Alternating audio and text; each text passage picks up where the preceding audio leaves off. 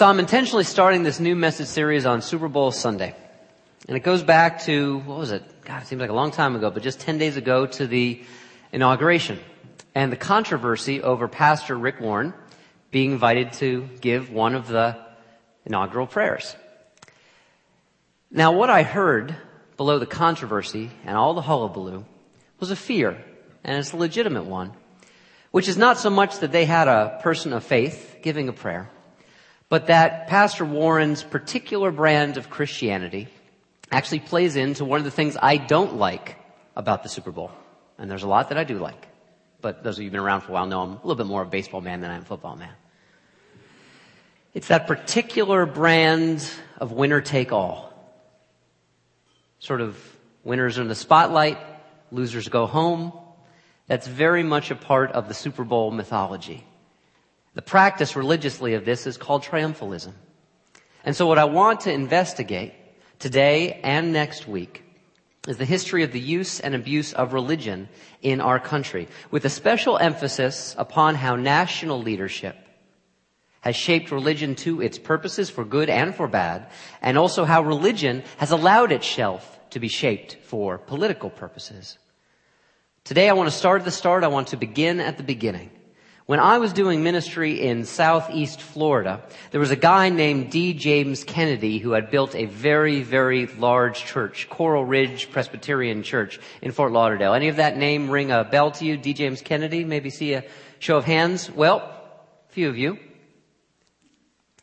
His most famous, or infamous, I suppose, initiative is this. Reclaiming America for Christ. Reclaiming America for Christ. Now, D. James Kennedy would give sermons with titles like this, no ambiguity whatsoever. George Washington, the Christian. George Washington, the Christian. Because without that, he felt, well, maybe the whole republic was doomed right from its inception. I want to answer that question real quickly for you. Was George Washington the kind of Christian that D. James Kennedy thought, such that we could reclaim America, or he would want to reclaim America for Christ?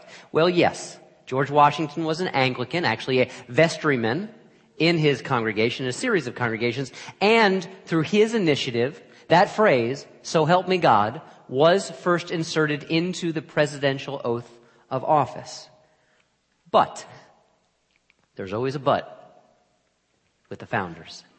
He was also a member of the Masonic Temple, and they played a much larger role in his burial than the church did.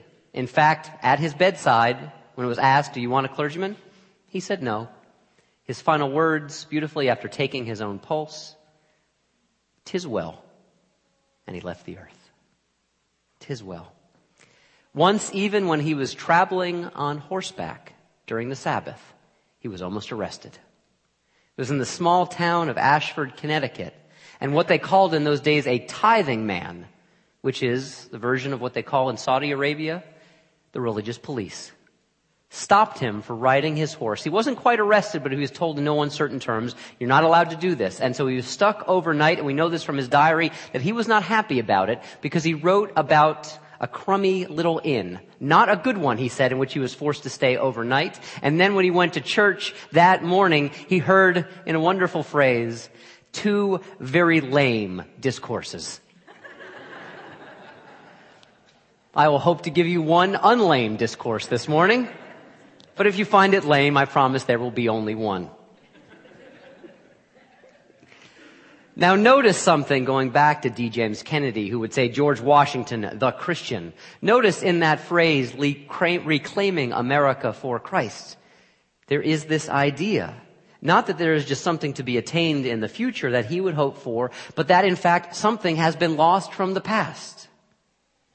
Does this claim actually hold up to scrutiny?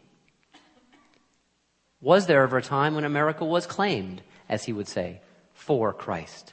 It's kind of like the scene in Borat, if you remember the Borat movie. It's right after Borat discovers that Pamela Anderson has been unfaithful to him through that little video she and Tommy Lee made.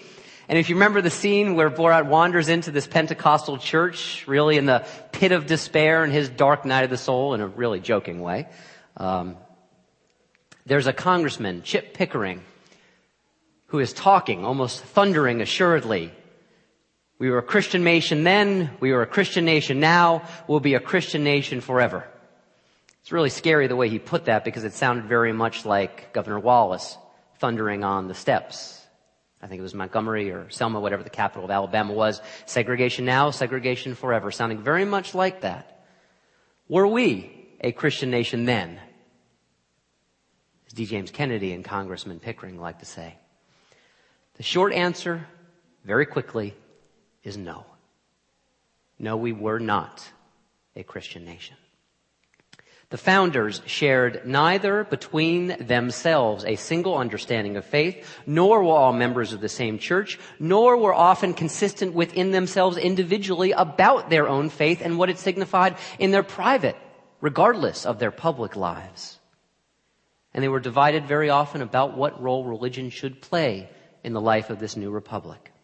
John Adams, who has gotten all this glorious press through the book and through the HBO special that I know some of you saw, he probably more than any of the founders struggled and was divided with himself internally as to what role religion should play in his life and in the role of the republic. On the one hand, and probably, probably for, politi- for the sake of political expediency, he declared in absolutely sectarian terms with the approval of Congress 172 days to the day before my own birthday, on March 23rd, 1798, a national day of not just fasting and thanksgiving, but fasting, thanksgiving, and repentance.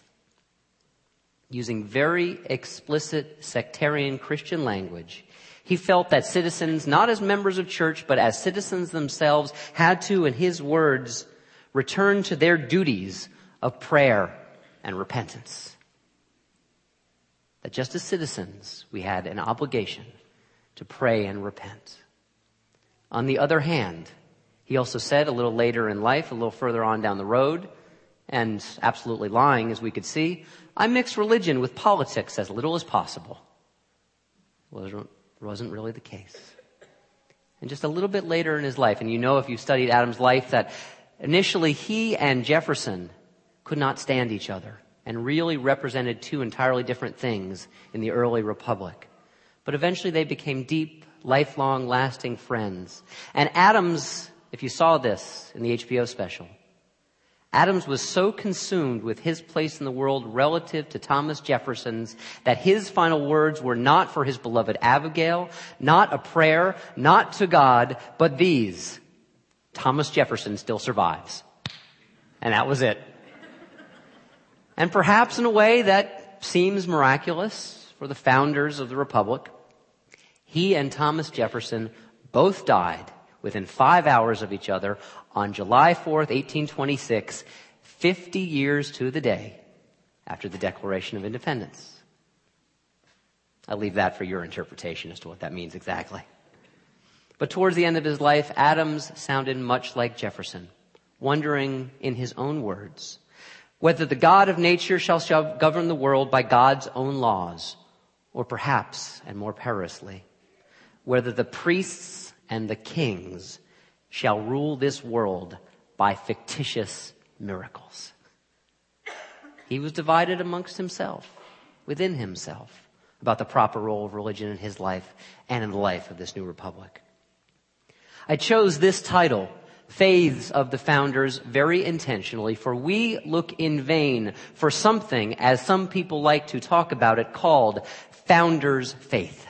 As if it was a singular thing, as if there was an essence to it, an entity. One of my favorite stories about looking and the illusion of looking for an imagined purity somewhere in the past when we cannot find it or think we cannot find it in our own age is from Elaine Pagels one of the great scholars, popular scholars of early Christianity, said she first went to Harvard Divinity School because she wanted to be able to find an essence. She was so overcome by all the diversity within modern Christianity, she wanted to find the foundation, the, the zero hour, the point at which it was really pure and maybe get back there somehow. And her advisor, upon hearing this question, I want to find the essence, shot back to her immediately, what if there never was an essence? What if from the beginning there has been always contested readings and interpretation upon interpretation. Washington, Jefferson, Adams, Madison were not just one thing. And so we still puzzle over their identity much as we do the mystery of our own identity. And an honest reckoning of who they were keeps us from lapsing into that false sense of nostalgia. You know what that word means, nostalgia? It means the longing for home. Sometimes when we feel ill at ease in our own place, we will imagine that that home might have existed in another more pure time in our history, but it did not exist in relationship to the founders. Past perfect is not a verb tense, but a fantasy land. An imagination that we can find some place better than here, lost in time. Sometimes people wish to portray the image of the founders in popular history as so pure, so chaste, so pious that I want to keep them a little honest this morning. So I'm going to read you right now the bar contents of the celebration after the drafting of the Constitution for those 55 people who drafted it. They had eight bottles of hard cider, eight bottles of whiskey, 12 beers, starts to build here. 22 bottles of port, 54 bottles of Madeira, 60 bottles of claret red wine, and seven bowls of alcohol punch large enough, quote unquote, that ducks could swim in them. it appears they were less concerned with the Holy Spirit than with the Holy Spirit's liquid cousins. Just to keep them honest. The founders were by and large, men of their age, just as we as people, we are people of our age. Imperfect in their own ways and often deeply and cruelly imperfect, particularly in regard to the status of women and to the native peoples of this land, and of course, in regard to the issue of slavery and of people of African descent. But, and this is part of the complexity of dealing with their legacy, they left us an amazing and expansive legacy. Expansive enough to survive beyond their very deep imperfections. When we study inheritance, we know that inheritance helps forms identity and in asking who they were and honestly answering that question, not imagining it, we're also asking who we, the living people, are and who we can be as a nation. Their answer and their particular genius is established in our founding documents. And it is clear when you read those, read those as they are, that there is absolutely no sectarian, explicit Christian religious understanding that forms the basis for them. The Declaration of Independence, it has two references to God, one to the laws of nature and nature's God, and they meant that wording intentionally. They didn't say to the laws of Scripture and Scripture's God. And of course, that consequential assertion that all people, they would say men, we've expanded that as we have rightfully. All people are endowed by their creator with certain inalienable rights. These critical and important appeals to the divine were not appeals to a sectarian understanding or to a scriptural one. They were the products of what they call the age of enlightenment.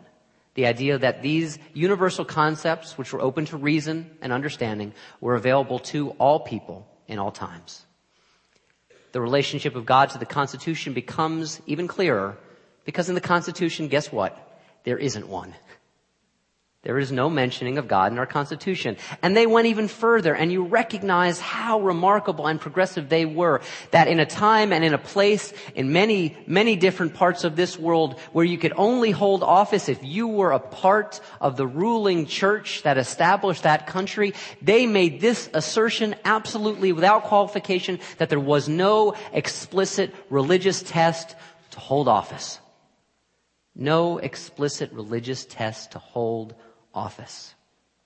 And as for religion itself, well, it's front and center in the first two clauses of the very first amendment of the Bill of Rights. Simply, beautifully, and we are inheritors of this as a free religious tradition as Unitarian Universalism is. Congress shall make no law respecting an establishment of religion or prohibiting the free expression thereof. This is an amazing thing, these words. The freedom contained in them has changed the world. Now next week I want to take a look at applying this principle of non-endorsement and non-interference of the state in religious matters. And actually that has not always meant that the government has no relationship to religion. Sometimes it's been for good, sometimes it's been for ill. We're going to hold that question for next week. Those clauses, the freedom of establishment, the freedom of expression, once they really became real in our early republic and really not into the 19th century, once the state quit sponsoring churches, once the state got out of the religion business, it was of incredible benefit, not just to the state, but to religion itself. The free market approach to religion is about the best news all religions have ever had. In 1843, there was a German theologian, a guy named Philip Schaff, who not far from here, a small seminary in Mercersburg, Pennsylvania, he was absolutely struck, so struck by the power that Christianity had in this small community that he was serving, that he wrote back to the people he knew in Germany and said this, that it has an even greater hold here than at home in Europe, where religion in Europe was enjoined by civil laws and upheld by police regulations. In the absence of that here, religion was able to grow. Religious creed and legal code, when they are conjoined and serve each other, they are mutually corrupting and mutually debilitating to the purpose of each. Now, the founder most beloved to our area, to this greater Philadelphia area, is of course Ben Franklin, who, simply as he would say, believed in God and perceived the teachings of Jesus to be the best that he knew, but absolutely believed as well that the creeds that had grown up around Jesus corrupted the simple message of those ethical and religious teachings. He was indicative of many of the founders when he wrote this very directly. And it's important to hear this in our time as well. A man who is compounded of law and gospel is able to cheat a whole country with his religion and then destroy them under the color of law. Mutually destroying. Fortunately, we have many of the founders' pronouncements, not just in the Constitution, but in their own words as to what the right relationship was between this new country that they had founded and religious ideas. There's a guy named John Rowe, R-O-W-E, who blogs about religion and politics, the relationship between state and faith. He's here in this local area. I encourage you to look him up. Now, he asked a question a number of months ago when he was blogging. He wanted to know if that phrase, religion, in the First Amendment referred only to Christianity. Because there's some people, sometimes they go by the name of fundamentalist Christians or Christian Reconstructionism, the folks who believe that it is their job to reclaim America for Christ, to go back to that imaginary time that never existed. They thought that it was so self-evident that the only true religion, the only real religion was Christianity. That's how they interpreted it. Well, what Rowe did is he went back and he found this amazing letter in 1790 from George Washington, the first president himself, to a Jewish congregation in Rhode Island. And this Jewish congregation had written President Washington, most likely wondering about what its status was going to be in this new republic. Would there be real liberty for them as a religious minority? Truly, Washington's words ring so amazing. And his self-congratulatory tone, well, truly would not be well deserved until certain things changed from how the founders had established the Constitution. Obviously slavery, people of African descent being three-fifths of a quote-unquote human being, women not having the right to vote. So while he's congratulating himself, recognize obviously we had a lot of work to do. But this is from the text of the letter that he wrote to that Jewish congregation in Rhode Island. The citizens of the United States of America have a right to applaud themselves for giving to mankind examples of an enlarged and liberal policy. Yes, the founders used the L word. Is a policy worth of imitation. All possess alike liberty of conscience and immunities of citizenship. It is now no more it is now no more that toleration is spoken of, as if it was only by the indulgence of one class of people that another enjoyed the exercise of their national and natural rights. What he's saying, it's not just that we are swell fellows, we people who are nominally or truly Christian, who have helped to found this nation. It's not that we are just swell guys and we decide, okay, you religious minorities over there, you can have some rights as long as we hope to tolerate you. That is not his argument, and he says toleration is not enough to establish the laws of this Constitution. What he says instead is that all faiths have equality under the law. It is not that the majority grants them to the minority. He is trying to have a stronger foothold for that equality. Added to our Constitution and to our founders' own writings, we also have acts of Congress. I found something truly amazing. I'd never heard, I never learned, and for me, more than anything else, this kind of settles the issue. In 1797, buried in what they called the Treaty of Tripoli, Article 11, it reads this way, and there's two things. Two things. The first you will get right off the bat. The second I want to go back to. As this government of the United States is not in any sense founded on the Christian religion, this is a treaty that was approved unanimously by the Senate and signed with Adams, President Adams' own hand into law. I want to repeat that phrase. As the government of the United States is not in any sense founded on the Christian religion. As it has in itself no character of enmity against the laws, tradition, or tranquility of what they called back then Muslim people who were followers of Islam. And as the said states have never entered into any war of hostility against any Muslim nation, is declared by the parties, and here's the second really powerful phrase, is declared by the parties that no pretext arising from religious opinions shall ever disrupt this harmony.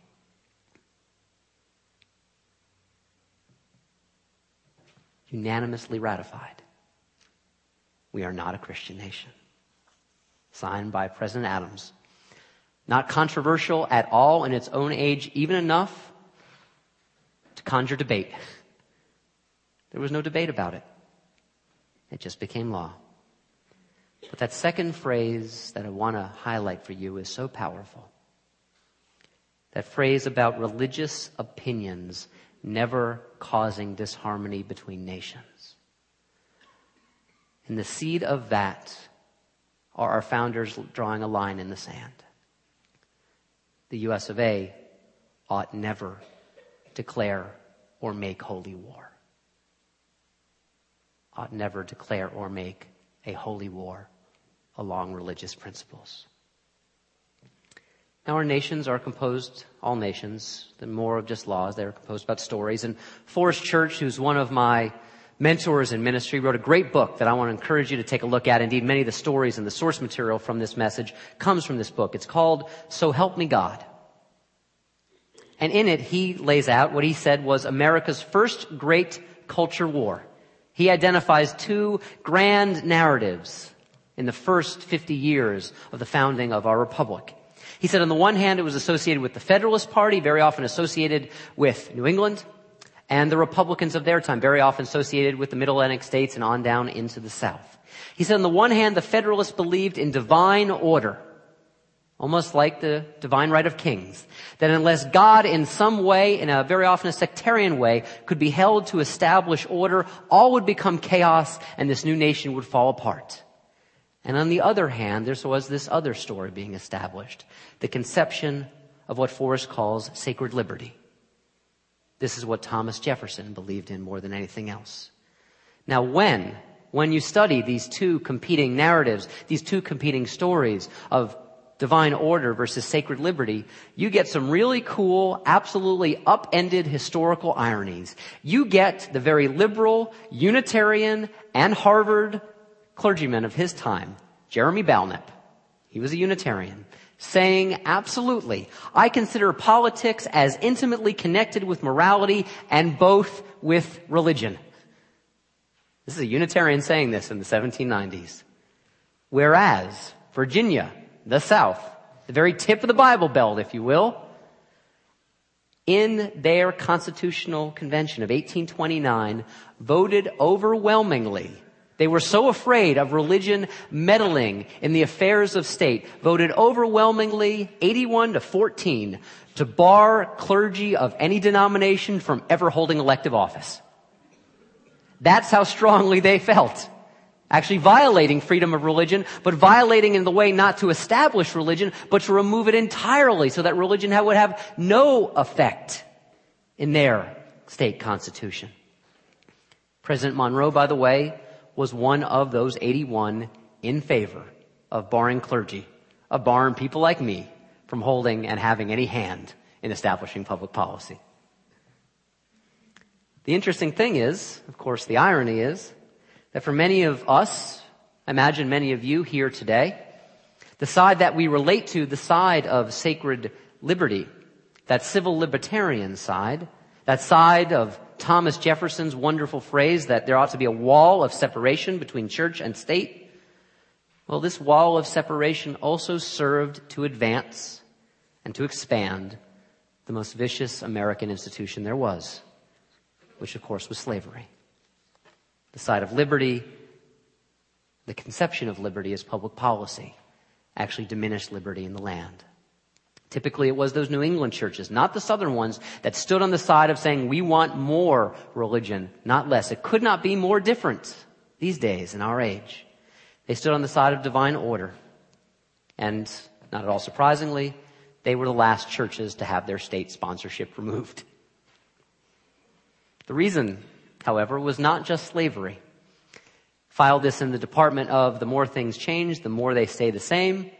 The reason that some people wanted this sense of divine order of God and religion intimately intertwined with the state was the French. Was the French. Now, it's not quite as silly or as inane or just outright asinine as the Congress in the wake of the disagreement over the start of this most current Iraq war saying the congressional menu will no longer include French fries. They will include freedom fries only. There were a few more things at stake in their age. And it had to do all with the French Revolution, because the French Revolution, which had started with liberté, equalité, fraternité, true grounding spirits, brotherhood and sisterhood. Well, the French Revolution had come undone.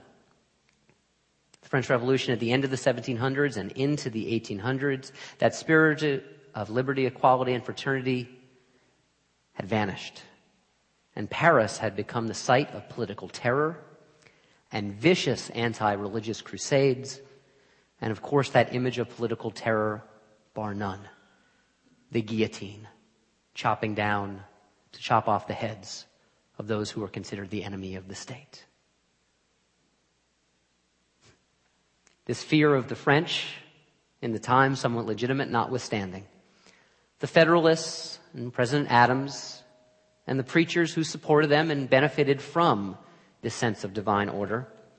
Eventually they lost out as the state moved further and further away from explicit connection and embrace of religion and vice versa.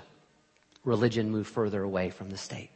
It didn't happen perfectly. It didn't happen all at once, but the movement was clear that religious liberty, not religious authority, was becoming the practice and the law of this land.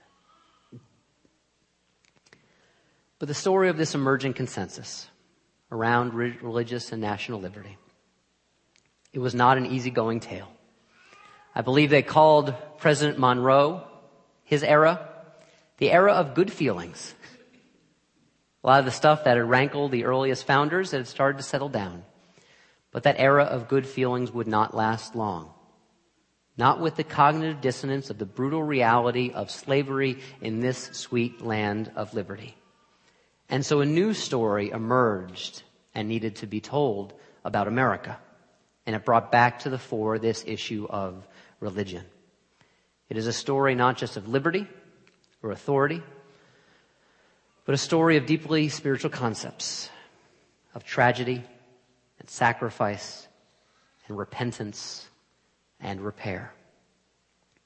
These deeply spiritual realities in our young land both produced the man who is known as Lincoln, a tall man with a heavy heart and the quickest of minds and an absolutely expansive soul. And this age and this new story was produced by Lincoln as well. We're going to start next week with Lincoln and the reemergence of the religious question and the question of the Civil War. But Lincoln, after his assassination, was remembered with these words from Walt Whitman. Dead Poet Society only gave you the first line of it.